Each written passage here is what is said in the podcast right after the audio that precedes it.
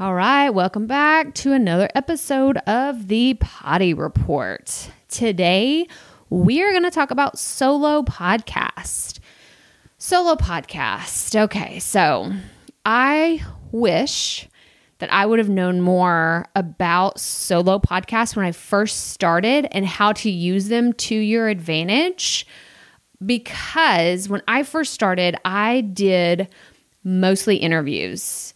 Um, I said that a few episodes ago that I just I did mostly interviews and it just really really stressed me out. If I'm just being totally honest, it stressed me out so bad because I was having to work around other people's schedules, like hoping they'd say yes. And then I wasn't smart enough to plan a ton of content ahead of time. And we'll get into planning content and being prepared.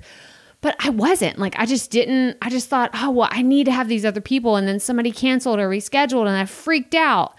So instead, what I'm going to suggest to you if you have a podcast or you're planning a podcast that's going to have solo and interview episodes, then I suggest you plan all of your solo podcast content first and then sprinkle in your interviews here and there.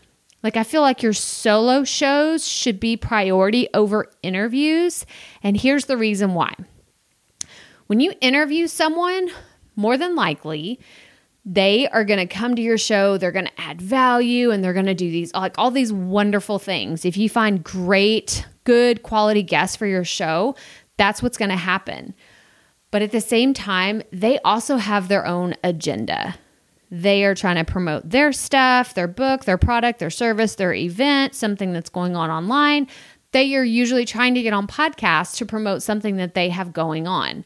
So while they do have your audience's best interest, they're also probably trying to promote something. So I try to deliver as much value as I can with my solo episodes, like knock my audience, like I want to knock their socks off. I want them to say, Crystal, this is so valuable. Thank you so much. And those are a lot of the messages that I do get. But I just think that if you put so much more energy into your solo episodes, then your interview episodes will be even better. Does that make sense? Like if you really, really concentrate on what you're offering in your solo episodes, then whenever you do decide, hey, I think I might want to branch out and do some interviews, or I think I want to bring in some other guest experts on this or on that, you'll have some ideas already of what your audience likes you can go in and look at your statistics and be like, ooh, my audience really loves this topic because they downloaded this one so much more than the other ones.